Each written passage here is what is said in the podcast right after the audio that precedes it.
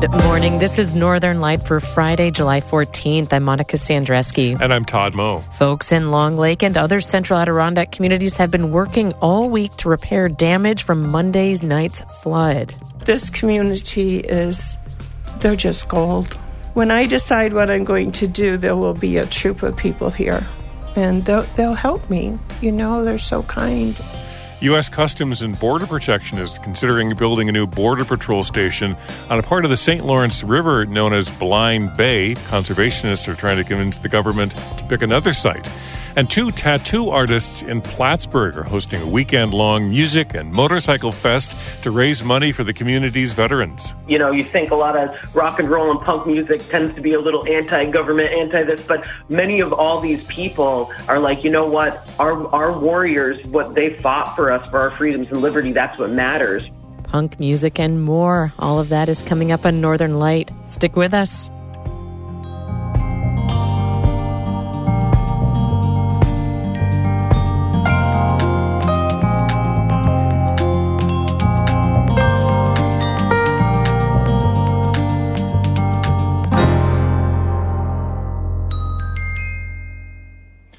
Broadcast of Northern Light here on North Country Public Radio is supported by the Depot Theater, Westport, a professional equity theater in the Adirondacks, celebrating its 45th season, depottheater.org.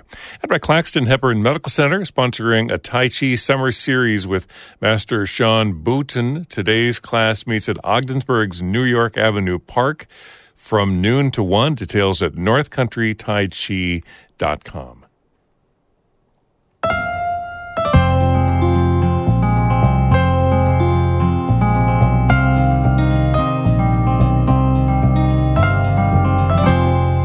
This is Northern Light. I'm Monica Sandreczki. And I'm Todd Moe. There's been a big push this week to clean up some of the communities in the central Adirondacks that were hit by severe flooding on Monday night. Many of the roads around the region that were damaged have been reopened. The Route 28 between Long Lake and Newcomb is still closed. Now people are cleaning up and rebuilding. Emily Russell spoke with some locals in Long Lake dealing with damage left in the wake of the flood. There's a little white house with green shutters in Long Lake. It's where Val Galvani has lived for more than 20 years. She was home Monday night when it started to pour. My son had come earlier and he saw the creek back here. He said, Mom, that creek is going to overflow. And I'm like, oh my God. She thought he was just being overprotective. But the creek behind her house kept rising. So her neighbors up the hill, the Hosleys, came down and got to work all the Hosley boys, their children, their nephews, they were here digging trenches. And they kind of really had things under control. And then Pond must have burst, and there was a deluge of water like insane. Shaw is less than a half mile up the road. It's not exactly clear what led to that deluge of water. Some say a beaver dam broke and clogged the culverts, sending the pond water down Route 28 and funneling it towards Galvani's home what usually is a grass and a pretty yard was a lake. That's Trisha Hosley, who lives just up the hill from Galvani. Hosley waded through the water and into Galvani's home. It hadn't flooded the inside yet, but Hosley and others worried that if it did, it could destroy Galvani's belongings on the first floor. What can we get up? And so she said, Pictures. I want to save my pictures. And she started pointing to bottom drawers of the desk. And so we, you know, ripping out drawers and putting them up on dressers. Others helped put clothes and furniture up high and into the second floor. Hosley says once they left Galvani's home, the water had risen even more. I mean, now it's like waist deep from like the front of her house to the garage. We walked towards her garage, which is a little uphill, and then back to my house. Um, and it, even that is just so scary. Hosley says the water was colder than she thought it would be. After she got Galvani set up in her house, Hosley headed into town. Her husband and brother in law own a few properties in Long Lake, including a big garage in the center of town.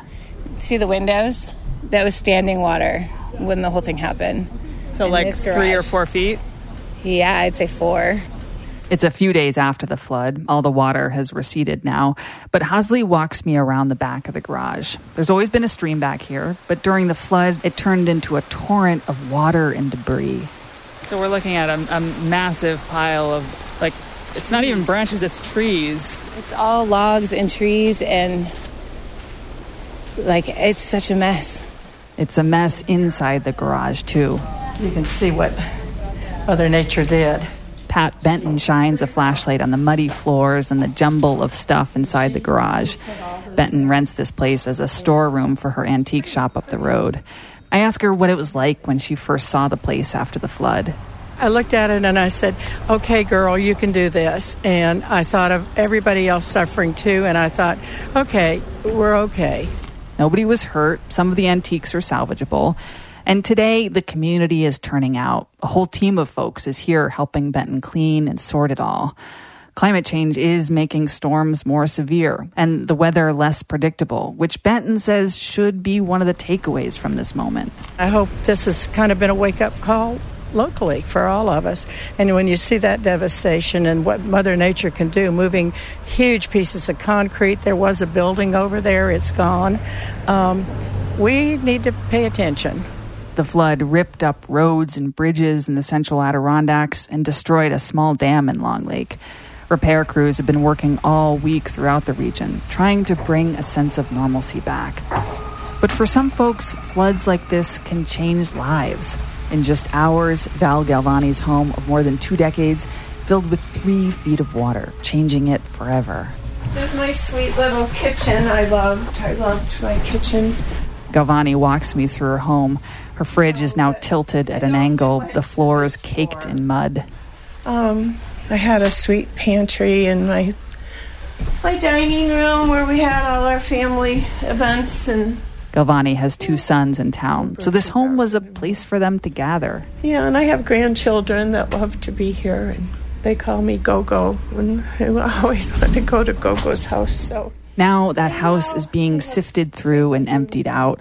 Galvani will move into one of her son's rental units in Long Lake. There's a GoFundMe site that's exceeded its $50,000 goal for Galvani. She says she is so grateful for this community and for the fact that her home is still standing. it wasn't a tornado. My house is here. I probably won't be saved, but it that's okay. You know, it's okay, but it's a a deep deep loss no matter what. Galvani says she loved this house so much that she'd say goodbye to it when she'd go out of town. She longed for this place when she was away from it. But as we're saying goodbye, standing in the mud on her back porch, Galvani says really it's Long Lake that's her true home. Emily Russell, North Country Public Radio, Long Lake. The State Department of Environmental Conservation has issued a high water advisory because of the recent heavy rains across the region.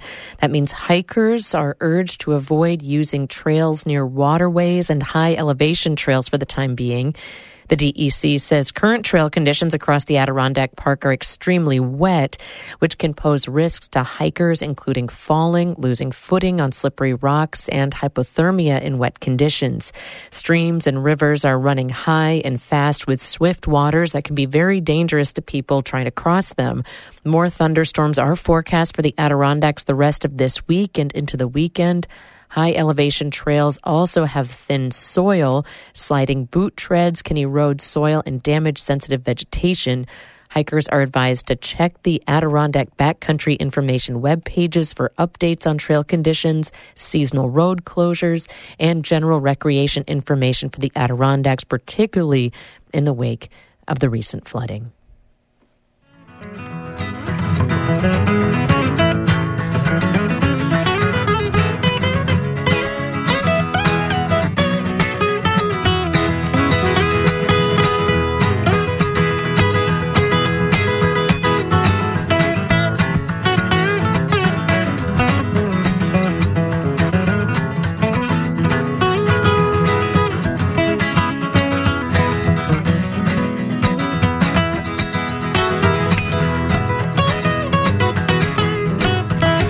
You're listening to Northern Light right here on North Country Public Radio. It's nine minutes past eight. Good morning. I'm Todd Moe. And I'm Monica Sandreczki. Coming up, we'll get a preview of the weekend's North Country Thunder Music and Motorcycle Fest to raise money for the honor flight for U.S. veterans. That conversation coming up in just a few minutes here on Northern Light.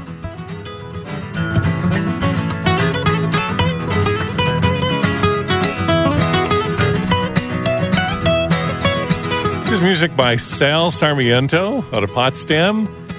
And just want to remind you that uh, Sal and his trio, uh, Mojo Dojo, will be live at McDuff's Pub Happy Hour from 5 until 8 tonight. That's at McDuff's Pub in Potsdam.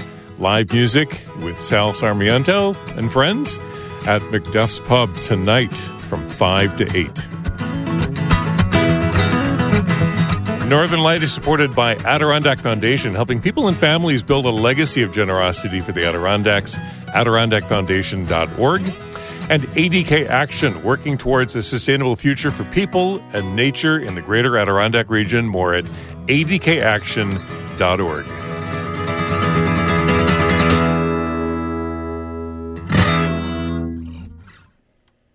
U.S. Customs and Border Protection is planning to build a new border facility in the Thousand Islands to replace its current one on Wellesley Island. It's considering a place called Blind Bay, but local conservationists say Blind Bay is an environmental treasure critical for aquatic life. As Lucy Grindon reports, they're trying to convince the government to pick another site. I'm floating on a boat in the middle of Blind Bay. I can see green river grass waving back and forth in the shallow water beneath me. There's a flock of geese paddling nearby. Occasionally, one of them dives down for food. I'm here with John Peach. He's the executive director of Save the River, a St. Lawrence River conservation organization founded in the 70s. He grew up in the Thousand Islands. I used to get in my little 10 foot aluminum boat with a 7.5 horsepower motor, and one of the things I loved to do the most was sneak away from my parents, have my fishing pole, and I would come to Blind Bay. Now, Peach is leading the campaign to stop Customs and Border Protection from building a new facility here. They've put a blue sign up at the head of the road where it turns off the highway. It has a big cartoon musky fish on it, and it says simply Save Blind Bay. CBP declined a request for an interview, but a spokesman said in an email that the department is considering feasible properties for a potential U.S. Border Patrol Station relocation. According to an environmental assessment draft released last year, the new facility would replace the current Border Patrol station on Wellesley Island. It would be moderately larger to house more agents and would include dog kennels and snowmobile parking. And the plans call for water access a dock, a boat ramp, and boat storage to patrol the St. Lawrence and the border with Canada. But John Peach says Blind Bay is not an ideal place for boats to access the river because it's so shallow. Peach says Blind Bay is a classic example of what's known as a wet meadow, where the trees and the vegetation come right down to the river. The fish, the ducks, the reptiles, everything need these wet meadows to spawn, to breed, to hide, to eat. The shallow, muddy, vegetation filled water is not great for boats, Peach says, but it is great for fish like the muskie. The muskie is the apex predator in the uh, Great Lakes and St. Lawrence River ecosystem. They're a popular sport fish. They can grow up to four or five feet in length, and they use Blind Bay as a breeding ground. Due to development, there are fewer and fewer of these pristine spawning areas that are left, and this, this is a key one. Peach says the bay would have to be dredged to make the water deep enough for boats if the new facility were built here. Lawmakers from both parties, including Senator Chuck Schumer and Congresswoman Claudia Tenney, oppose the proposed Blind Bay facility. They've joined with the Save Blind Bay campaign, which also includes local residents and the Thousand Islands Land Trust. Last year, the Land Trust made a bold move. It bought almost 300 feet of Blind Bay's shoreline.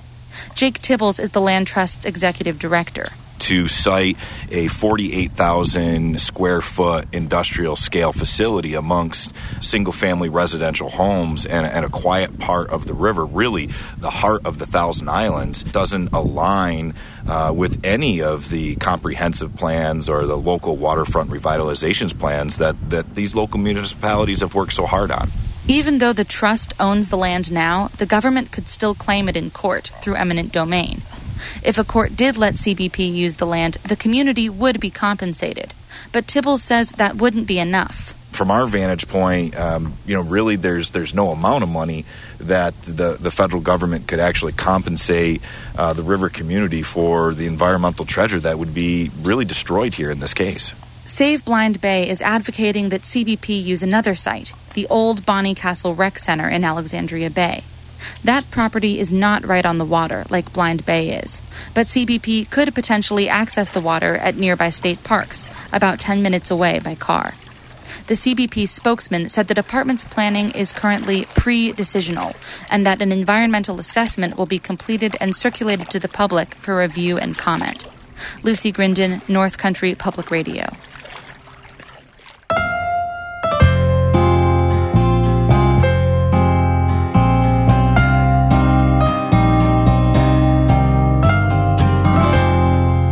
Mid level appellate court is siding with Democrats in their attempts to overturn New York's congressional maps. Remember, New York's highest court ruled last year that Democrats' original maps had to be redrawn, resulting in several Republican pickups in the 2022 midterms. WSKG's Vaughn Golden has more on yesterday's court decision and where things go from here. The panel was split 3 to 2 in its ruling, which reverses a lower court's decision. Republicans immediately announced they would appeal the decision to the state's highest court. The current congressional districts were drawn by a court after Republicans successfully challenged the way the state legislature redrew them as unconstitutional. The Democrat backed plaintiffs in the case argued the current lines were only supposed to be in place for the 2022 election cycle and that the state's redistricting commission should get another shot at proposing them to the legislature ahead of 2024.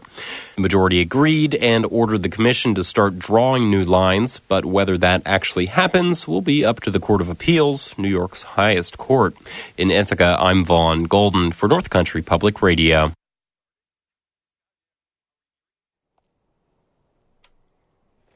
State police are investigating a fatal boat fire in Cape Vincent. Cape Vincent Fire and ambulance were dispatched to Ponds Marina on eastern Lake Ontario Wednesday morning. When they arrived, they found a 20 foot long recreational boat fully engulfed in flames. 82 year old Robert F. Pitcher of nearby Three Mile Bay was found deceased in the water. Police say Pitcher was the owner of the boat. The boat fire was extinguished by the Cape Vincent Fire Department. The cause of the fire and Pitcher's death are still yet to be determined. A company that makes industrial chemicals wants to set up a green hydrogen manufacturing plant in Massena. The plant is proposed by Air Products and Chemicals based out of Lehigh Valley in Pennsylvania. It would give Massena a much needed boost. Massena's economy has relied on aluminum for a long time. Things have gotten harder since a lot of that industry left town. According to Channel 7 News, once the plant is built, it would create good paying jobs for close to 100 people. The construction of the plant is expected to start soon. The New York Power Authority has awarded the company 94 megawatts of St. Lawrence hydropower to move the project along. The longtime Malone Village Police Chief plans to retire later this year. According to the Malone Telegram, Chris Christopher Primo has led the department for 12 and a half years. Village trustees approved his retirement Monday. Primo told the Telegraph he decided to step down because of the constant stress of the job and changes in the criminal justice climate over the last couple of years. He said it's also becoming a lot harder to hire people who want to be police officers. Primo's planned retirement date is September 14th. One of three third prize winning tickets in Wednesday night's Powerball drawing was sold in Dannemora. The New York Lottery announced that the $50,000 ticket was purchased at the Stewart's Shops convenience store on Cook Street. The other two were sold in Brooklyn and Manhattan. The next Powerball drawing is tomorrow night, Saturday night. The jackpot is up to $875 million.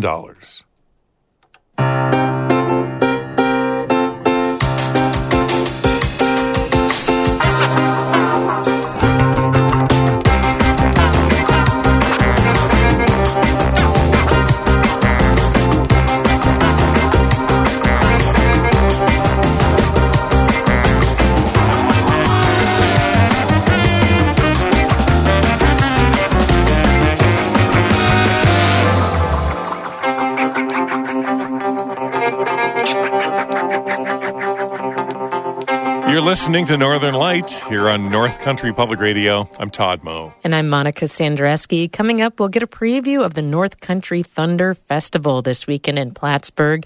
Then stick around after the show for BirdNote just ahead at 842.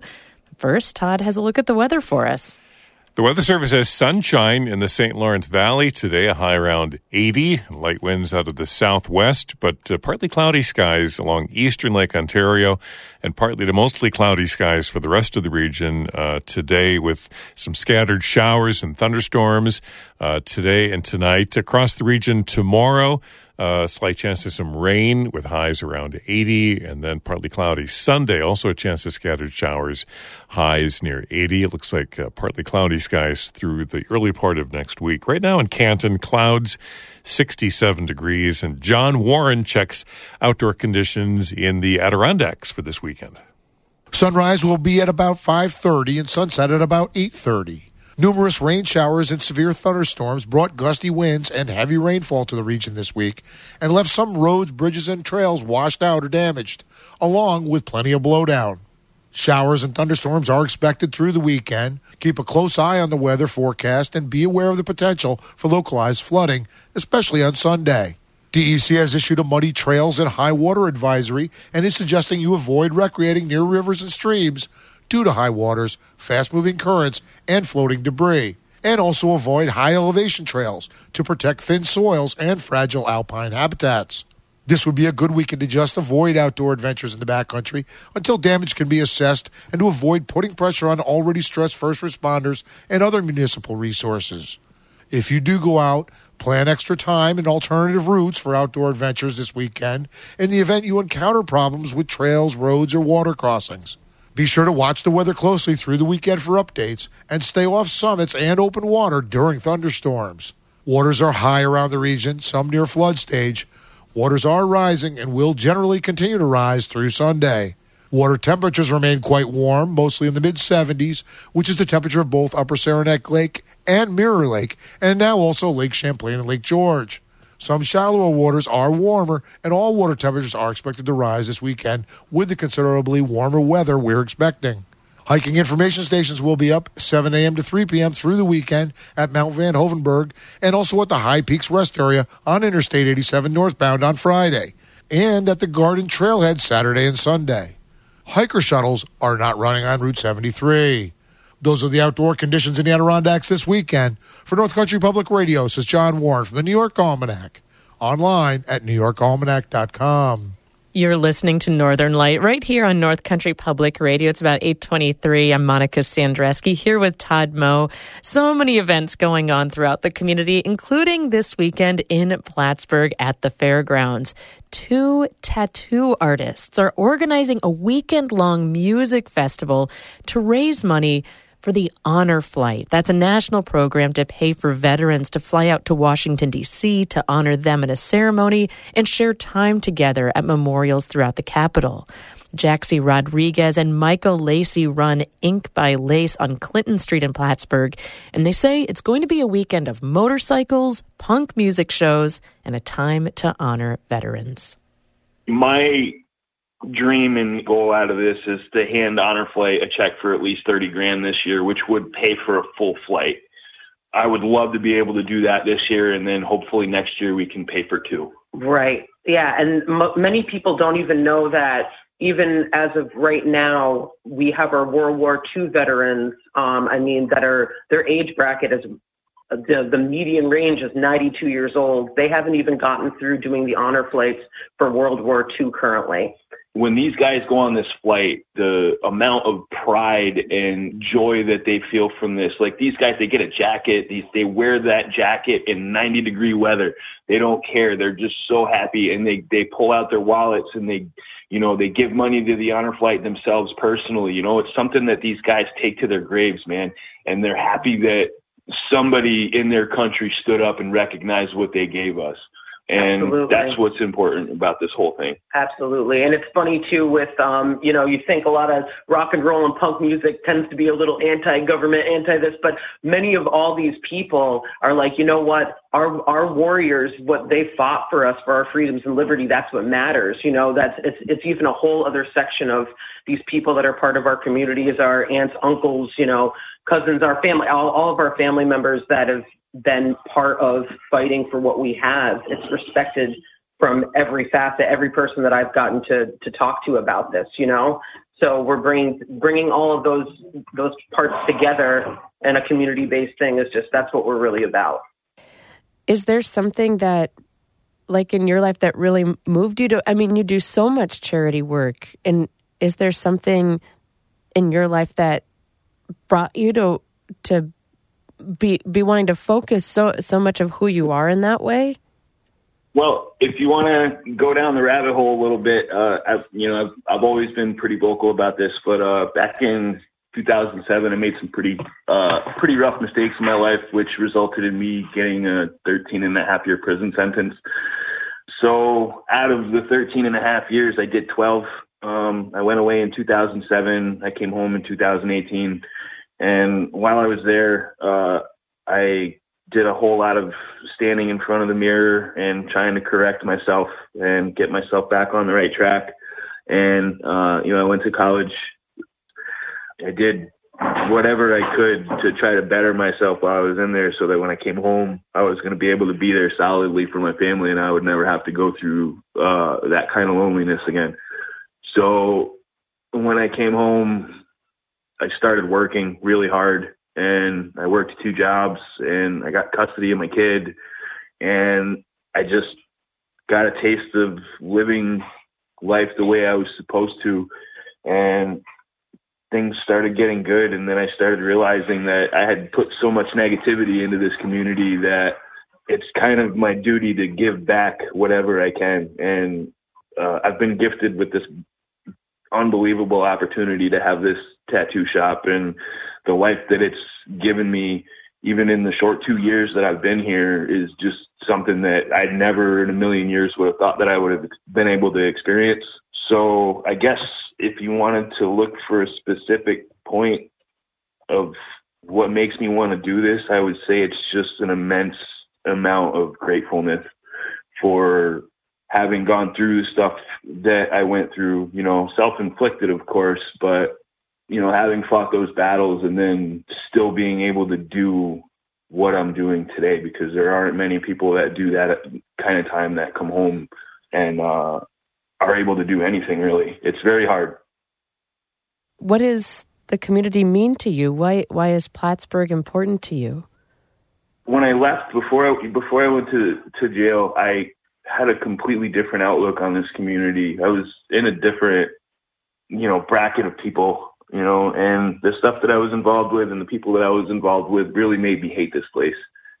And when I went away, I was gone for so long that I realized that it wasn't the place that I hated. It was, you know, the the lifestyle and the people that I brought to my own door.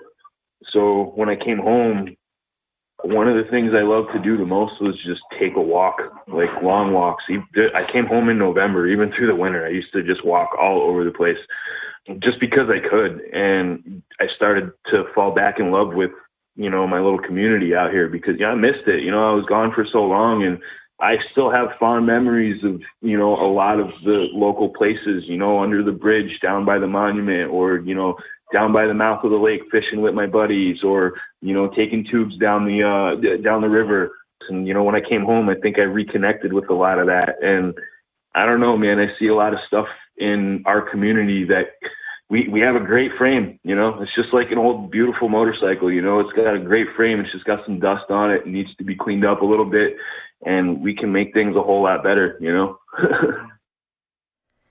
That was Michael Lacey and Jaxie Rodriguez. They run Ink by Lace on Clinton Street in Plattsburgh, and they're organizing the North Country Thunder Festival this weekend to raise money for the honor flight for veterans in the community. There is camping optional, vendors, and an opening ceremony for veterans at veterans at 11 tomorrow, and a whole lineup of local bands, including the Plattsburgh-based alt punk group Dos on Uno. To get a preview, this is their song, Spotlight.